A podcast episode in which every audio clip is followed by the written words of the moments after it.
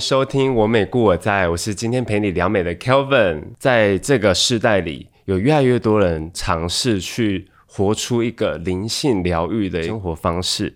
那我们这是邀请到一位很爱画画的一个少女。如果你有追踪她的 Instagram 的话，因为她自己本身有插画的那个 IG 账号这样子，相信如果你有加入她粉砖的人呢，看到她的画作，一定会觉得哇，她的每个画。都很疗愈呢，那我们就来欢迎我们今天的来宾虫虫。嗨，大家好，我是 Kelvin 的姐妹虫鱼。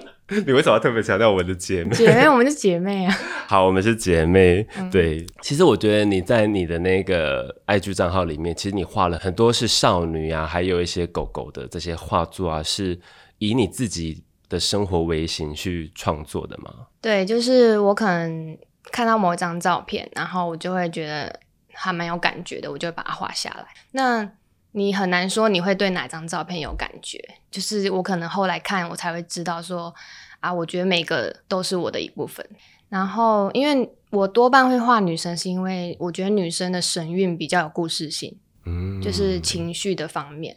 我觉得我喜欢你的蜡笔的那种感觉，色铅笔，色铅笔，对，就是它。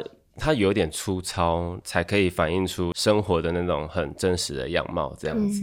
因为每个人都不是完美的，对，就是要有一点粗糙感才会完整。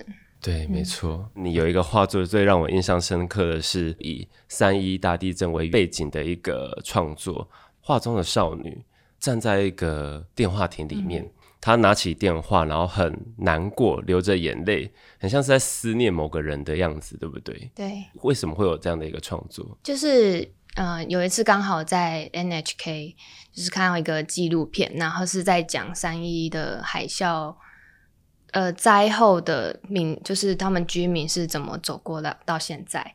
那他们就是有一个农农民，就是北北，他就是建造了一个。电话亭，嗯，那那个电话亭就是很特别，是它的外观是一个白，就是是漆白色的。那我觉得白色就是一种有点像重新开始的意象。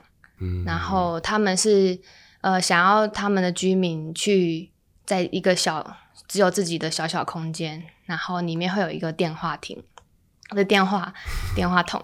那如果就是你进去，就是我看到他们每个人进去之前都会先深一口气。深呼吸一口气，对，然后准，然后进去之后，拿起电话亭是拨打可能以前旧家的电话。那个电话它是有通线的吗？没有没有，对，那它是一个话拨，就是很老式的。然后，呃，就是你可以拨打以前的家里的电话，或是你那个人的电话号码。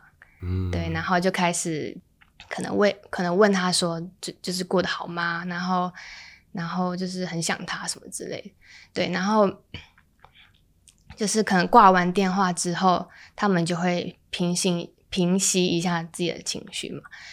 最后他们打开门之后走出来，就是一个新的开始，就是它是一个戒指，对。然后我觉得它它这个算是公共建设嘛，就是很重要，就是它是一个。每个人需要有一段时间去抒发的，去抚平那个伤痛，因为因为思念跟失去是就很难真的走出来。这样，OK。我在看这幅画的时候啊，我觉得她是她虽然说是一个很悲伤的一个少女，她流着眼泪，可是你画的那个色调啊，那个神韵其实是很。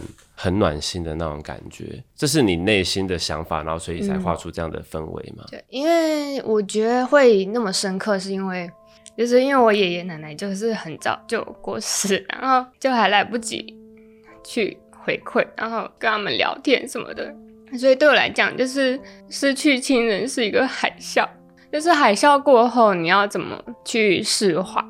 其实不只是给别人看，就是我其实给自己看，然后。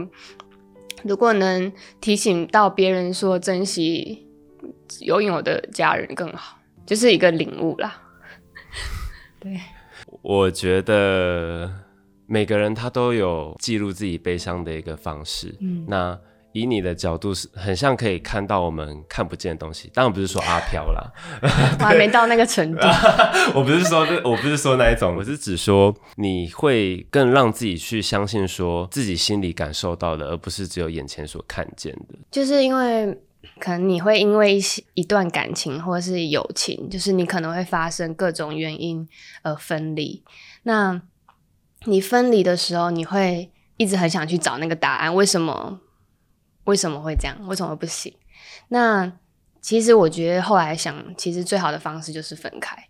然后你真的要花时间独处，时间一拉长，你你分心之后，你只是一个回神，想说，哎，有这件事情的时候，可是你不会有任何情绪。嗯嗯嗯。呃，我之前有看了一本书，它是刘佩轩作者所写的，就是疗愈从感受情绪开始。里面他有提到说，呃，哀伤它不是病。并不需要被治疗，哀伤需要的是一个空间，一个让痛苦被看见、被接纳的一个空间。这样子，像你自己的创作，就是很多的网友会在底下留言说：“哎，觉得看到你的画，觉得很疗愈啊，是不是在这过程中，你是已经懂得疗愈你自己了？”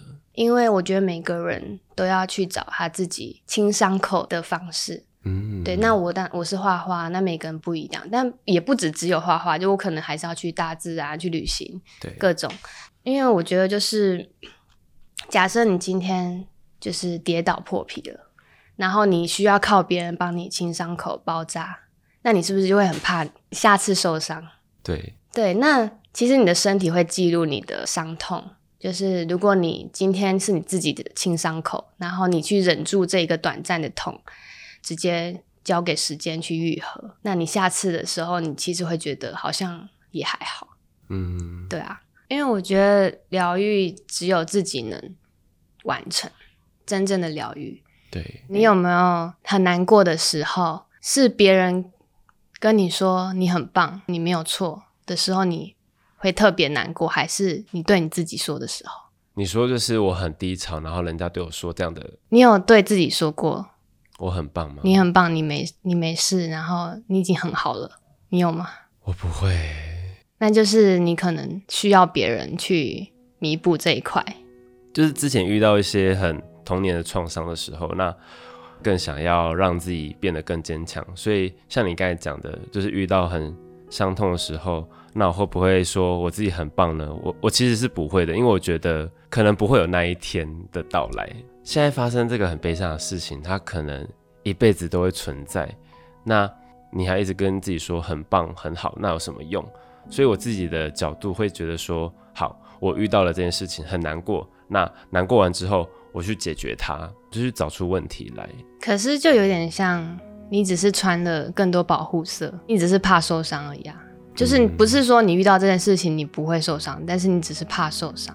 我很清楚知道我自己的个性，就是明明知道，就是说你可以去做很快乐的事情，去弹钢琴，去爬山，去做什么。可是当下你你的身体不是你自己的，你知道吗？那是一种无法自拔的感觉吧。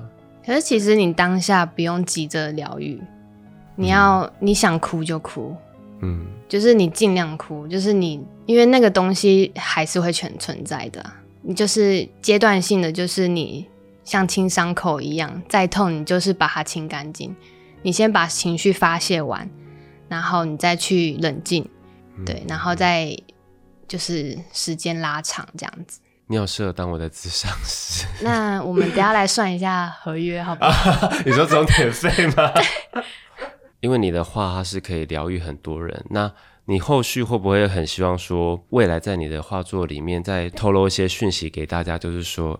其实每一个人都是可以找到属于自己疗愈的方式。嗯，因为那是他自己的事情。哎，是是这样没有错，因为你不用你不用为他们的情绪负责。因为我主要还是以自己记录自己的心情为主。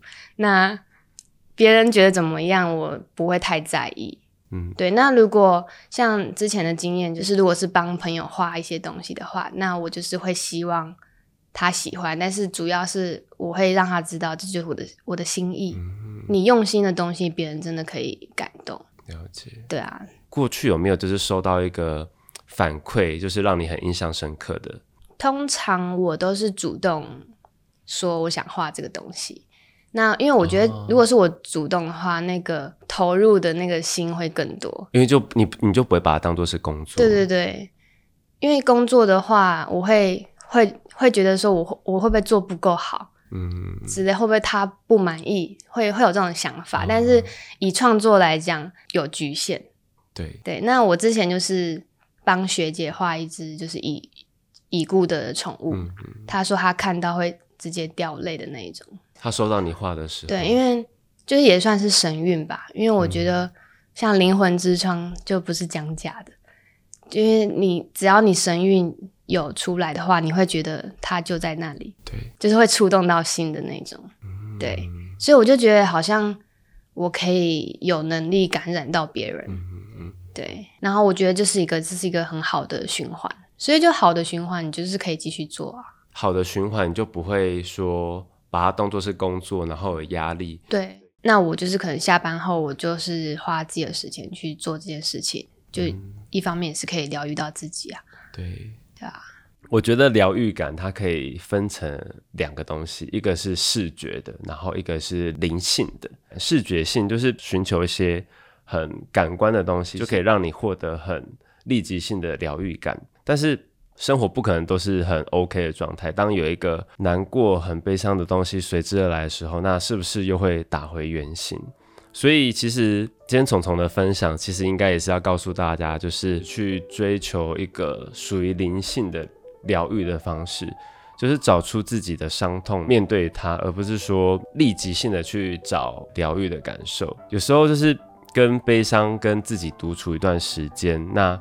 在这过程中去更认识自己，这样生活应该才会比较快乐，对吧？嗯嗯，对对。那那今天呢，我们就很谢谢聪聪的分享。那我们的节目呢，就是每两周会播出，那记得帮我们按五颗星。好，那我们下次见，拜拜。